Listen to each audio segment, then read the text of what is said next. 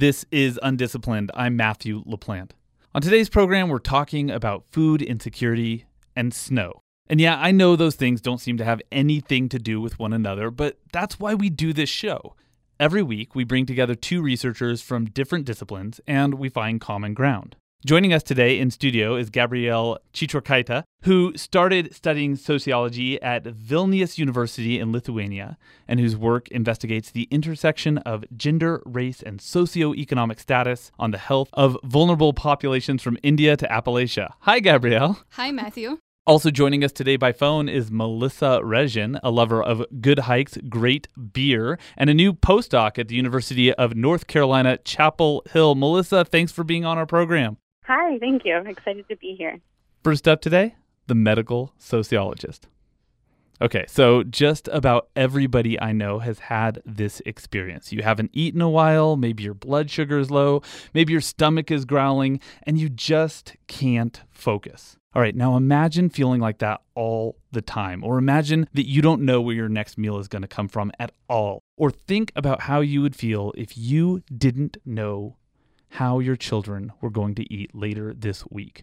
Would that take a toll on your mental health? Well, yeah, of course it would. And our first guest believes we need to better understand the connections between mental health and food insecurity. Gabriele Ciciurkaite's recent work includes an article on food insecurity, psychological distress, and alcohol use in Health Sociology Review. In that study, she expands on her previous work on gendered differences in mental health outcomes for people experiencing food insecurity. Gabriele, can we start with a little framing? Can you talk a little bit about what is food insecurity? Yeah, of course. You already gave a really nice introduction about experiences of hunger and how that might negatively affect your health. So food insecurity is actually very different from hunger, even though they are related. So food insecurity is a household level measurement, while hunger is this very individual level, unpleasant experience. So the definition of food insecurity is it's a limited or uncertain availability of nutritionally adequate or safe food, or uncertain availability to acquire food in socially acceptable ways, meaning that if in your household you're not starving, but you're getting food with the help of food banks or SNAP, which we used to call food stamps, your household could still be considered food insecure because there are these stressful and stigmatized maybe ways that you have to rely on to get your food. And there's a lot of people in this situation, right? This is millions and millions of people. Right. So when we think food insecurity, we think developing world and not really the U.S., which is sort of this country of plenty. And, you know, maybe too much food is really our problem. But that's not the case. And even though the majority of households in the U.S. are food secure, about 12% are not. And that's about 15 million of households. And those are households that also involve children, which for developmental health, that might be particularly detrimental. Because food's super important for our brains. Yes, that's true.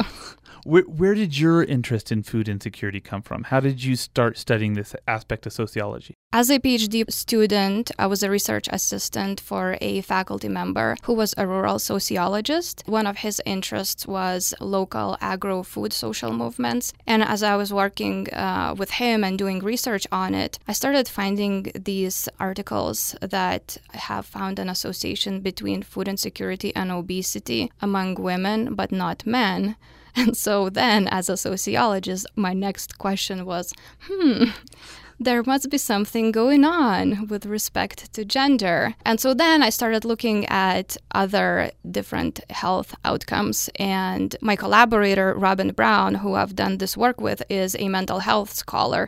So that's how mental health has become our primary outcome of interest thus far. Now, there's a lot of work that's been done on how food insecurity impacts mental health, but not a lot of people had looked at whether the impact was different for men and women. Why do you think that is? Why was that ignored for so long? The majority of studies that have been done on food insecurity and mental health have focused on small samples of either women with small children, women who receive welfare benefits. And those are the populations that are more vulnerable to be food insecure, which is, I think, why research focused on them. But we sort of wanted to see how that relationship works in large samples that involve men and women both. And also, we were curious to see if these stressful experiences would affect men differently than women. And that's what you found? Yes, that is what we found. And so we decided to look at two health outcomes, depressive symptoms and alcohol use, because as it turns out, even though men and women do experience similar levels of psychological distress, they manifest in different ways because of our upbringing and socialization, where women tend to experience internalized disorders such as anxiety and depression. For men, they are more likely to experience alcohol abuse, drug abuse, aggressive behaviors. And so what we found is that the effect of food insecurity on mental health is stronger for women, but we did not find any gender interaction with respect to alcohol use. So if I have food insecurity and you have food insecurity, and there's a lot of men like me and there's a lot of women like you, our rates of alcoholism are going to be fairly similar across the population? No, it just means that if I live in a food insecure household, that toll eventually might lead me to experience depression. However, you may not end up being a drunk.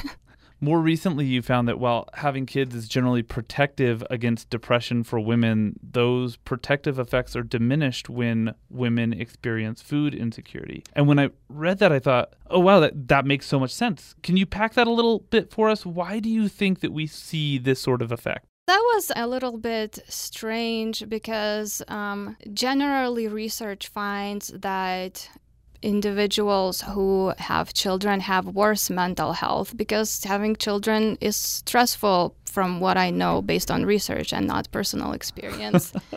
But here we found that when controlling for food insecurity, the effect of having children was protective from depression and alcohol use. But in households that were food insecure, those effects were diminished. And I think it's just because food insecurity is a stressor, right? That's how we conceptualize it. And when it interacts with other potential stressors in our lives, we just experience more negative health outcomes. Well, if you have kids and you're food insecure, it's going to be really terrifying. Yeah. What can this research help us do? Now that we have these data, what can we do with it moving forward? What would you like to see done with it moving forward? So the majority of research on this topic has been done using cross-sectional data, meaning data collected at one point in time, which is why we cannot infer any causal effects. So it would be nice to see studies done using longitudinal data. And there is also some evidence to suggest that there is a bidirectional association, meaning that food insecurity might lead to worse mental health, but poor mental health might also lead to food insecurity. So it would be interesting to kind of figure out how that association really works. That's medical sociologist Gabriele Ciciurkaite. Gabriele, can you stick around more and chat with us a little bit at the end of the show? Yes, of course. The shush, or downhill run. It is the quickest way to get to the bottom. It is so named because of its peculiar sound. Shush!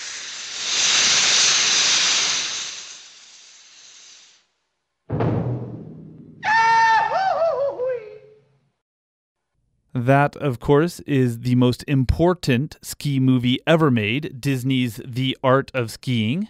And as every skier knows, it's not easy to make the shush without plenty of snow. And to that end, my next guest has some good news. A recent estimate published in Geophysical Research Letters suggests that snow accumulation is about 50% higher across North America than previously thought. About 1,200 cubic miles. That would be enough snow to cover the entire state of Utah with 70 feet of snow. Melissa Wrzesien, how did we have this so wrong before? How did we not know that there was this much snow on our continent?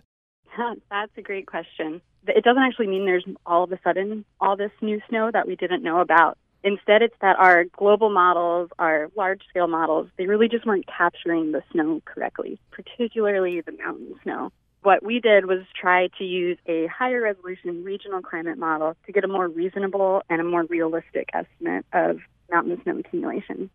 So it seems like it would be important to know how much water, frozen, solid, or salty, or in whatever state, there is in a given place. Am I right about that being important? Yeah, it's certainly super important. I think the example that is always used in snow hydrology, at least, is California. So the Sierra Nevadas, they accumulate all this snow in the winter, but then in the warmer months, we're trying to irrigate, they're trying to water their lawns and, fill up swimming pools. The use really peaks in the summer. And luckily, that happens to be when the snow is melting. So we get this higher river runoff due to snowmelt, which coincides with our increased human consumption. So, the state of California really wants to know how much snow is actually up in the Sierra Nevada mountains. Their everyday livelihoods really depend on it. But of course, ecosystems, the snow is important for that.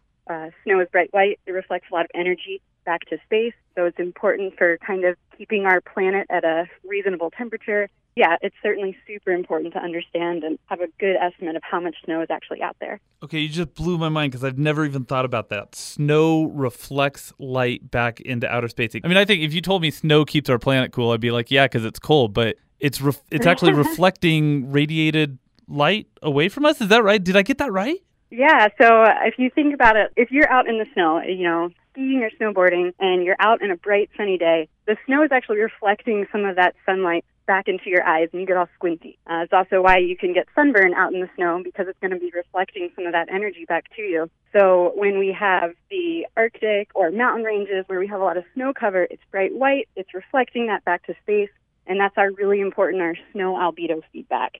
Once snow starts melting, we can see the darker land surface underneath. We're starting to see dirt and rocks and trees, and those darker colors actually absorb more energy than snow does. So yeah, snow is a super critical part of our climate system. And yet we don't really have a very good idea, or we didn't have a very good idea worldwide of how much snow is on the planet, ergo how much water is on the planet. Why not?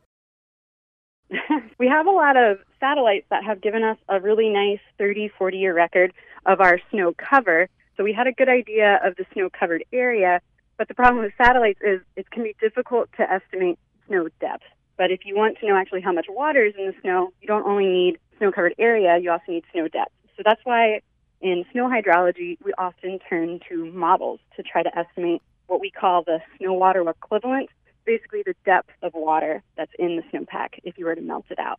Now, models are really great, and we've had them for a couple decades now, but, if you're trying to model the entire planet, it takes a lot of data to do that. So in these coarse global models, the resolution is too coarse to be able to actually capture what's going on.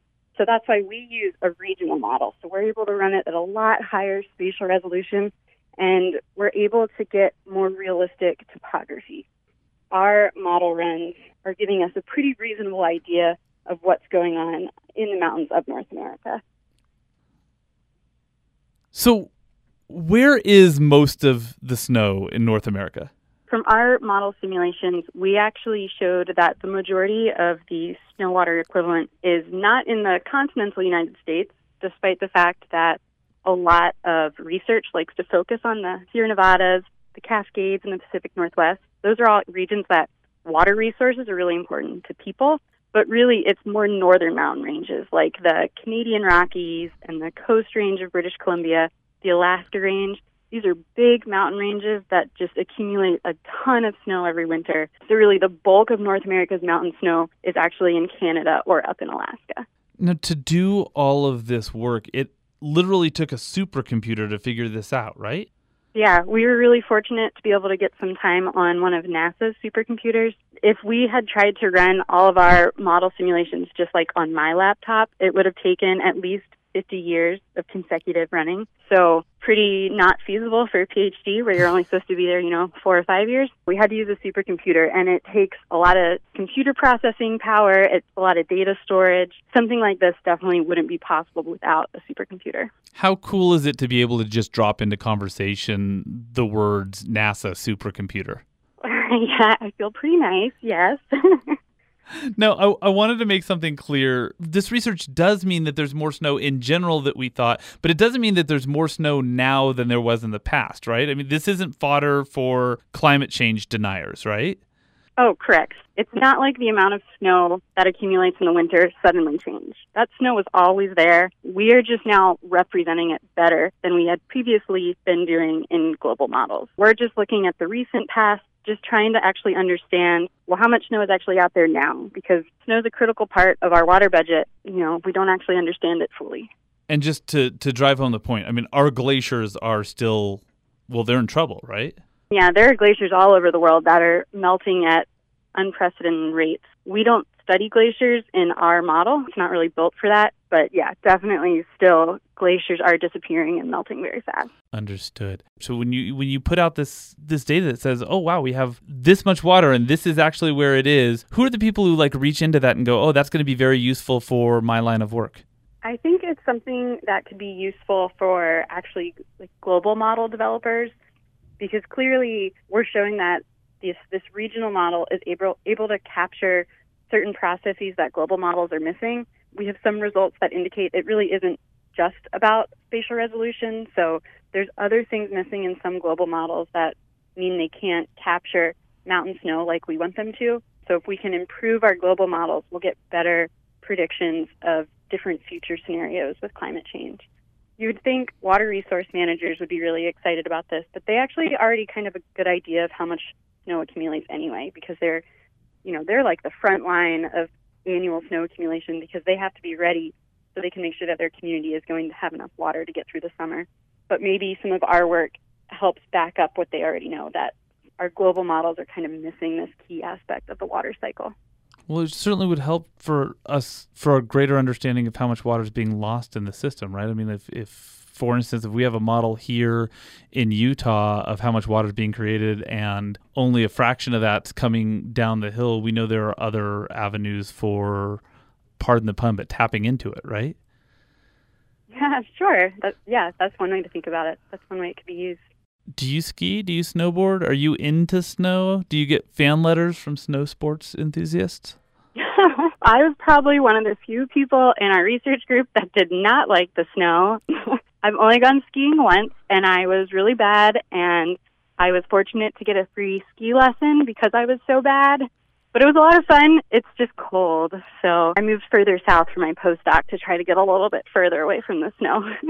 That's hydroclimatologist Melissa Wrzesien. Melissa, can you stick around for a chat with someone equally as cool as you are? Sure, happy to. Okay, so it is my great joy to make this introduction. Melissa, this is Gabrielle. She's helping us understand the ways in which food insecurity impacts people's mental health. Hi, Melissa. Hi, Gabrielle. And Gabrielle, this is Melissa. She recently figured out that we've been wrong about how much snow there is in North America, and we've been wrong for a very long time. So, Melissa, let's start with you. You were listening in while Gabrielle was describing her work. What stood out for you? Did it spark an idea or a question? One thing that kind of popped into my mind was whether your studies have looked into different geographical regions or even an urban-rural divide or anything. No, I have not. I've just looked at the U.S. without looking at any geographic variations. But people have done that, and there definitely are differences that just has not really been part of what I'm interested in. Yeah, I only question that because I'm thinking if, and I don't know, this could totally be wrong. I live in urban areas, but I imagine in rural areas, if you're experiencing food insecurity, if maybe you could try to help that somewhat by growing your own garden or something. And then as a hydrologist, that just makes me think of droughts, and we might have more frequent droughts in the future with climate change, and how even that could then create more food insecurity, because then people can't even have their own gardens if we're not getting enough precipitation. Yeah, that's absolutely true. And so We, I think, like to think that maybe living in rural areas might be easier because of the reasons that you've mentioned, but that's not necessarily the case. Why is that?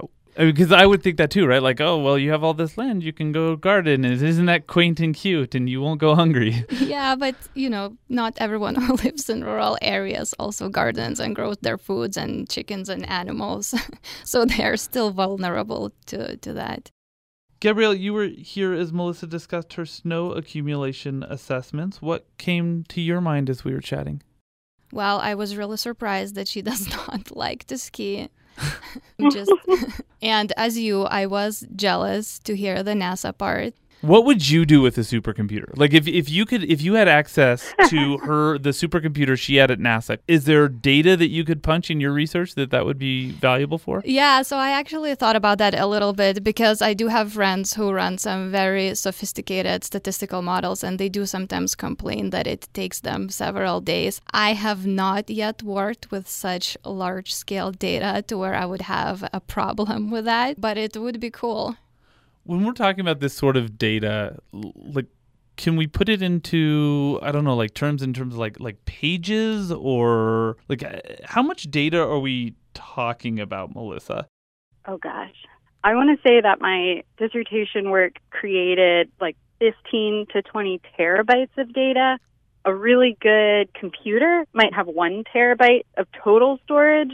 My personal laptop has way less than that. I know that's not a good way to think about it. It's a lot. It's definitely a lot. These climate models output way more than just snow. Our focus of snow is actually one of a very small component of the different fields that you can study with a model. So a lot of data, definitely a lot of data. Let me see if I can draw a connection here. Melissa, you mentioned drought. And I got to thinking about this idea of water insecurity, which I think is already prevalent in a lot of the world, but a lot of people say that we're going to be experiencing more and more in the future. Gabriele, is that something that we should be focusing on as well in terms of mental health aspects of access to water? Yeah, probably. Unfortunately, that's not an area that I'm very well familiar with and could comment more on that. But yeah, absolutely. I'd love to know what both of you are working on in your next iteration. Melissa, what's next for you? So for my postdoc, I'll actually be using the same climate model that I used with my PhD, but I'll be more specifically focused on California and doing future climate scenarios. So trying to understand where precipitation might be shifting or if we're going to see more or more realistically less snow accumulation, and then working with different teams to try to understand what does that mean for our hydropower generation, what does that mean for our agriculture out in California, since that area is so important for really the entire United States and a lot of the foods that we eat. So I'll be shifting from trying to create a baseline present-day estimate of mountain snow, and then instead looking to the future.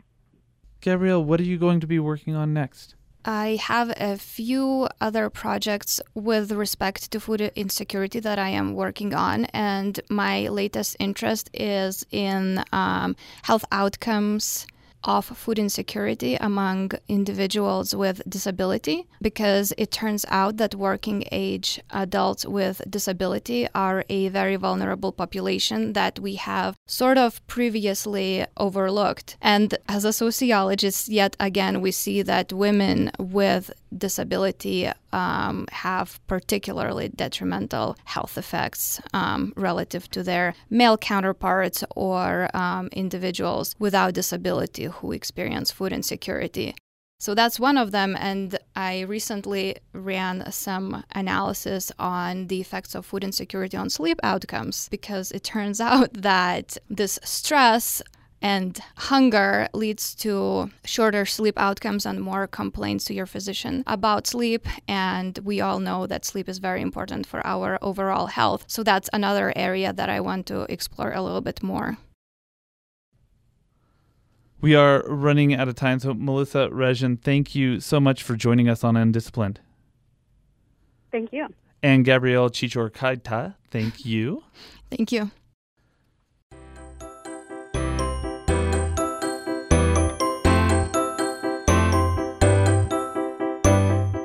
If you'd like to participate in this discussion, you can engage with us on Twitter by following us at @SoUnDisciplined. The Undisciplined Science Show is produced by Utah Public Radio. Our producer is Alyssa Roberts. Our theme music is Little Idea by Benjamin Tissot. And I'm Matthew LaPlante. Thanks for listening. Now go have big ideas.